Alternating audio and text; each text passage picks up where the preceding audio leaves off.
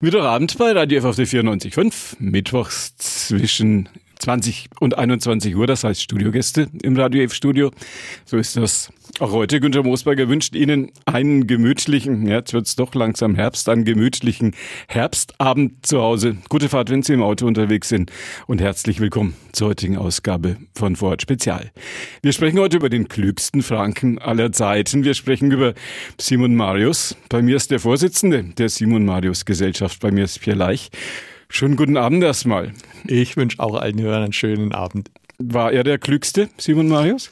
Also er war sicher ein kluger, man muss aber natürlich der Fairness den Unterfranken den Regiomontanus lassen und den Oberfranken vielleicht den Christoph Clavius, der in Bamberg gewirkt hat. Und wenn wir die Metropolregion noch in den Blick nehmen, in der Oberpfalz gab es noch Weigel aus Weiden. Aber das sind so die wichtigsten Astronomen, die wir hier in unserer Region vorzeigen können. Zu ihrer Zeit waren das schwer Intellektuelle? Ja, das wird man schon so sehen müssen, weil sie sich ja mit den äh, schriftlichen Wissen ihrer Zeit auseinandersetzen mussten, weil sie untereinander über Briefe in Kontakt standen und auch die aktuellen Schriften der anderen zur Kenntnis genommen haben und natürlich dann ab der Erfindung des Teleskops auch die neuen Beobachtungen, die dadurch möglich wurden. Simon Marius war ein Astronom, Mathematiker, auch noch, so wie ich mitbekommen habe. In diesen Tagen Doppeljubiläum, wie es sich für einen Mathematiker gehört, gehen da die Zahlen doch ziemlich genau aus. Klären wir ein bisschen die Biografie von Simon Marius. Ja, Marius wurde in Gunzenhausen äh, geboren und äh, nächstes Jahr haben wir da den 450. Geburtstag von ihm und übernächstes Jahr dann den 400. Todestag. 1624 ist er also dann gestorben. Darauf wird sich auch ein Jubiläumsjahr beziehen.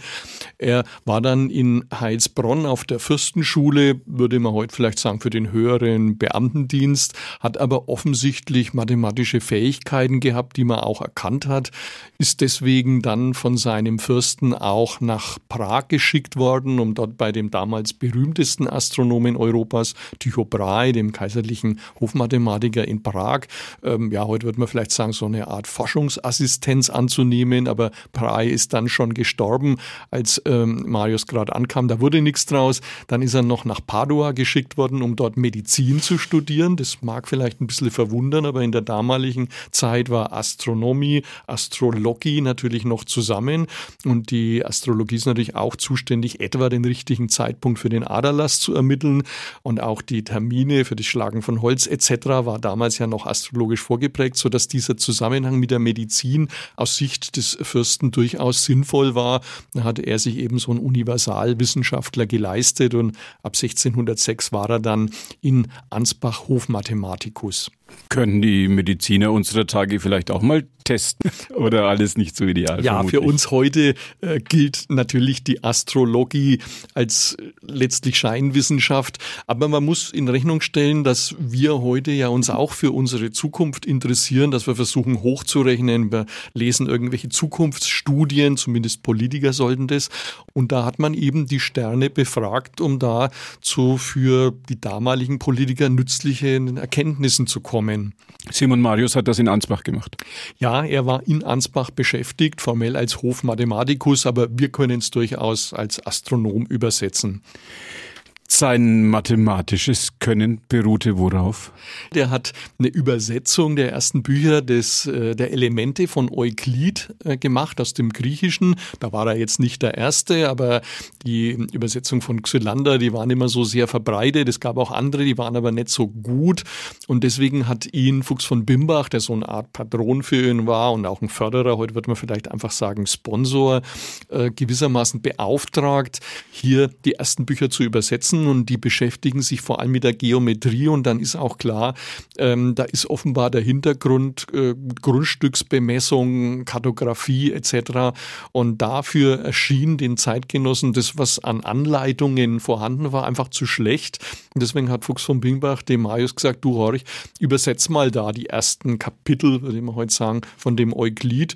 Und das ist ihm auch ganz gut gelungen. Es war eine Auseinandersetzung mit der Originalquelle, die offenbar ganz fruchtbar verfügbar war. Ganz schwere Frage für einen Laien wie mich, für den am Himmel alles ein völliges Durcheinander ist, wenn man da nachts hinguckt. Was ist der Unterschied zwischen einem geozentrischen und einem heliozentrischen Weltbild? Und für welches stand Simon Marius?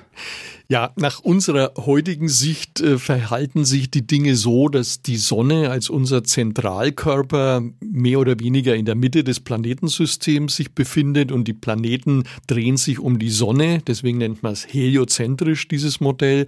Und die Planeten können ihrerseits dann natürlich auch noch Monde haben, wie die Erde eben unseren Mond hat.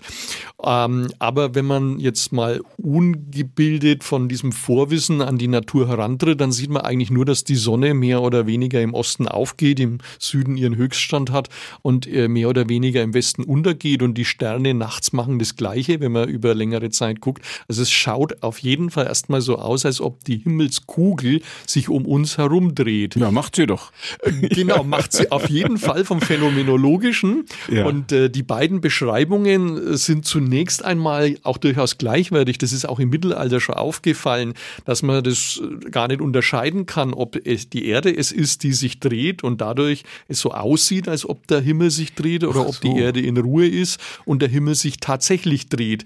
Die Argumente, was da stimmen könnte, die wird man später natürlich finden, aber zunächst einmal war nur diese Gleichwertigkeit und erst als Nikolaus Kopernikus dann ähm, den neuzeitlichen Heliozentrismus bekannt gemacht hat. Sein Buch ist ja bekanntlich 1543 in Nürnberg unterhalb der Kaiserburg erschienen.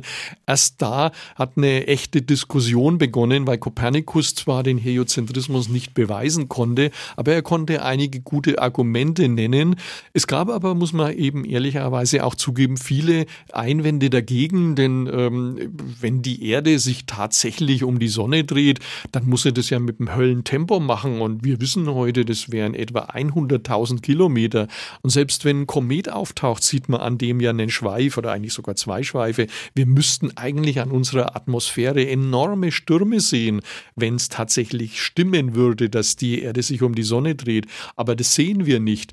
Und warum? Ja, gute Argumente, vielleicht, vielleicht, stimmt das alles gar nicht. Ja, und äh, in der Tat, deswegen musste man dynamische Argumente finden.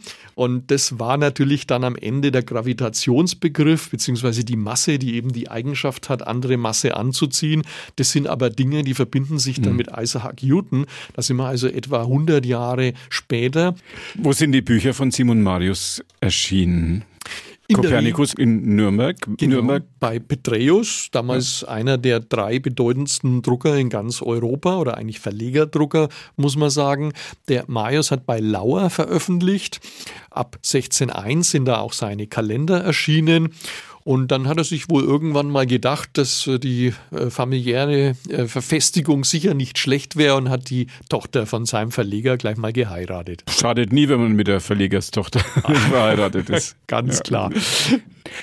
Wie weit waren diese Schriften, wie weit waren diese Bücher verbreitet? Hat das auch ja, mal irgendwo gelegen, wo also, ein Mensch wie du und ich war. Also ist, man musste natürlich erst einmal schon Latein können. Das mhm. ist natürlich schon eine Einschränkung. Also der normale Bauer hat in der Regel kein Latein verstanden und konnte in der Tat sowas nicht lesen. Aber die Nachrichten, die wichtigen, die haben schon den Weg auf die Märkte gefunden und waren einfach Gesprächsthema. Denn irgendjemand gab es dann, der es gelesen konnte und drüber sprechen konnte. Aber natürlich, äh, insoweit es dann doch Fachbücher sind, war es eine Literatur, nur für die, naja, ein bis 500 äh, Astronomen, die es damals auf der Welt gab. Und Nürnberg war damals so eine Art Silicon Valley? Ja, das kann man definitiv sagen. Von Regiomontanus ist ja dieser Spruch Zentrum Europae überliefert, also Zentrum Europas. Nürnberg lag ja schon früh an der Kreuzung wichtiger Handelsrouten und man kann nicht nur kommerzielle Waren handeln, sondern man kann auch Nachrichten handeln. Und deswegen äh, ist Nürnberg auch zu einem Zentrum der Publikation geworden. In Nürnberg stand ja, Stichwort Stromer, die erste Papiermühle nördlich der Alpen. Und deswegen haben sich dann auch viele Großdruckereien wie Coberger oder so hier angesiedelt. Und äh, ja, Nürnberg war definitiv ein Medienzentrum. Und Agnes Dürer hat 100 Jahre vor Simon Marius schon die Drucke von ihrem Mann auf den Messen in ganz Europa verkauft. Ja, also wenn der äh, Marius so eine äh, tüchtige gehabt hätte, da wäre er wahrscheinlich noch ein bisschen bekannter geworden. Die Frage ist auch, mach mal ein bisschen was Populärwissenschaftliches, ja. was wir unter die Leute bringen können. Wie viele Monde hat der Jupiter? Also der aktuelle Stand, ich weiß es gar nicht, das sind glaube ich über 50, äh, wenn jetzt schon weit über 50. Man entdeckt ja alle paar Jahre neuen. Die werden natürlich immer kleiner, die man jetzt neu entdeckt. Aber vier der Monde, die sind wirklich groß. Und diese vier Monde, die hat tatsächlich Marius sehr, sehr früh beobachtet, was durch einen glücklichen Umstand auch kam. Dieser von erwähnte Fuchs von Bimbach, sein Patron oder Sponsor, hat auf der Frankfurter Buchmesse ein Teleskop angeboten bekommen. Und das Teleskop ist ja erstmals im Herbst 1608 in Den Haag bei einer Friedenskonferenz vorgestellt worden und war fast zeitgleich aber auf dieser Messe. Das Instrument hatte eine Linse mit einem Sprung, deswegen kam es nicht dazu, dass äh, der Fuchs von Bimbach eins gekauft hat, aber die Nachricht, also das Wissen um das Teleskop kam nach Ansbach und man hat natürlich dann sofort versucht, mit Nürnberger Optikern eins nachzubauen. Leider muss ich jetzt auch als Nürnberger gestehen, haben die Vorfahren äh, nicht gut genug Linsen hinbekommen, obwohl man ja Brillen schon seit dem 13. Jahrhundert hat. Aber die Idee, zwei Linsen nicht nebeneinander zu halten, halten, sondern sozusagen in eine Reihe zu bringen, ja. ist dann doch nochmal was anderes, zumal man da auch ein bisschen andere Linsen teilweise braucht. Und das hat einfach noch nicht geklappt. Aber er hat dann im Jahr darauf aus den Niederlanden ein Teleskop bekommen und hat damit erstmals dann für sich Beobachtungen am Himmel machen können. Diese Instrumente waren die teuer nach heutigen Maßstäben? Ja, die, die allerersten bei den ganz frühen Teleskopen musste man sich wahrscheinlich überlegen, ob man sich ein Haus kauft, also ein großes Haus oder ein mhm. Teleskop. Das hat sich dann natürlich schnell gewandelt, aber es ist immer noch teuer und mein, wenn man ehrlich ist, unsere Teleskope kosten heute auch ja. noch Milliarden, also zumindest die richtig guten. Und das war ja damals ein Spitzengerät. Also das ist schon teuer gewesen. Das konnte sich ähm, ein äh, freischaffender äh, Astroamateur auf keinen Fall anschaffen. Da hat er einen Landesfürsten gebraucht, der das gewissermaßen von staatlicher Seite erworben hat und ihm dann zur Verfügung gestellt hat. Warum sagt alle Welt, dass Galileo Galilei diese Jupitermonde entdeckt hätte und nicht Simon Marius? Ja, normalerweise gehen wir, was die Priorität anbelangt, nach der Veröffentlichung aus gutem Grund in der Wissenschaft. Und da muss man schlicht zugeben, dass der Galileo schon im März 1610 mit dem Sidereus Nuntius, also der Sternenbotschaft, eindeutig der erste war, der über diese Beobachtungen gesprochen hat. Ähm, es war dann natürlich ein bisschen unschön, dass er später behauptet hat, der Marius hätte alles nur von ihm abgeschrieben.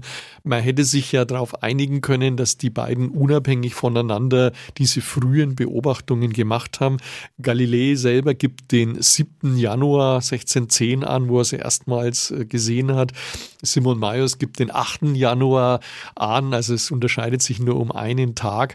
Ähm, aber zählen tut am Ende natürlich die Erstpublikation und die, wie gesagt, bleibt ganz klar bei Galilei. Nur die Behauptung, dass Marius alles nur von ihm abgeschrieben hätte, hat den Ruf von Marius natürlich für 280 Jahre ruiniert, mhm. aber war leider oder war eben ungerechtfertigt, wie man dann etwa um 1900 rausbekommen hat. Was hat Simon Marius ganz unumstritten allein geleistet? Gibt's da was? Also wenn man ehrlich ist, muss man immer zugeben, dass es ein, ein, ein eine Entwicklung von vielen Menschen immer darstellt. Aber dadurch, dass dieses Teleskop den Astronomen ein unglaubliches Mittel an die Hand gegeben hat, waren die Astronomen, die ein Teleskop hatten, natürlich tatsächlich ganz vorne mit dran. Schon zu seiner Zeit hat man anerkannt, dass er als erster Europäer und überhaupt erster Mensch mit einem Teleskop den Andromeda-Nebel gesehen hat. Ein ähm, Nebel, der im Prinzip natürlich auch mit bloßem Auge zu sehen ist, aber aber man hat ihn nicht zur Astronomie gezählt, denn Objekte wie Kometen oder Nebel hat man seit Aristoteles der Erdatmosphäre zugeschrieben und sie waren damit Thema der Meteorologie. Und in der Zeit aber von Marius und kurz vorher hat man erkannt, dass die Kometen und auch neue Sterne, die wir Supernova nennen, deutlich weiter entfernt sind als unsere Erdatmosphäre und hat sich damit eben näher auseinandergesetzt.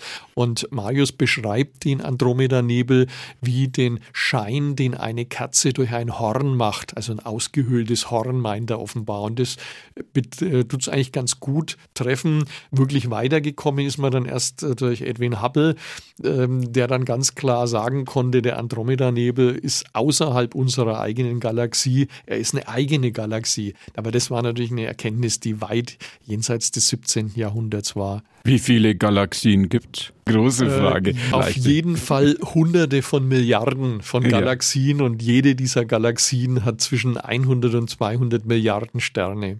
Ganz schön was los da draußen. Ja, das ist in der Tat so.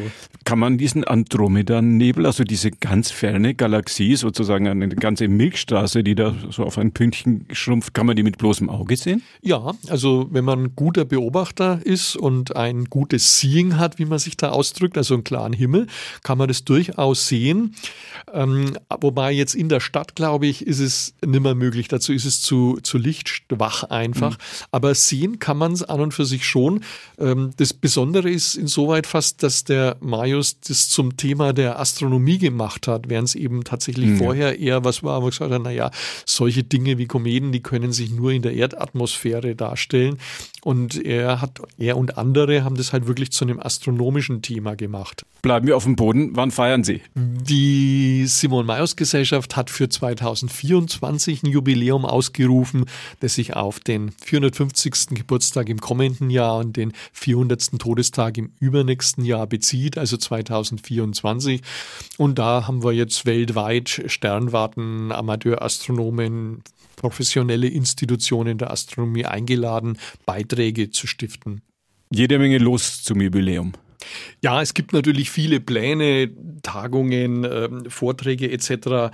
Wir wünschen uns eine Sonderbriefmarke der Deutschen Post. Es wird ein Kurztheater Simon auf der Couch geben und äh, eine Sache ist vielleicht ganz äh, nett, denn wir möchten den Text des Mundus Jovialis, also des Hauptwerks von Marius, in Form keramischer Tafeln tief im ältesten Salzbergwerk der Welt einlagern, um es für alle Zukunft zu erhalten. Und das andere Extrem bei diesem Programmpunkt ist bei der Funkanlage des Deutschen Museums den Text auszustrahlen, sodass er sich pro Jahr um ein Lichtjahr im Universum ausbreitet. Wo ist das tiefste Salzbergwerk der Erde? Das ist in Österreich und da gibt es tatsächlich einen Aktiven, der sammelt die wichtigsten Schriften der Welt, um sie in dieser Form einzulagern. Denn der Laie meint ja, naja, wir leben doch im Welt äh, Zeitalter der Digitalisierung.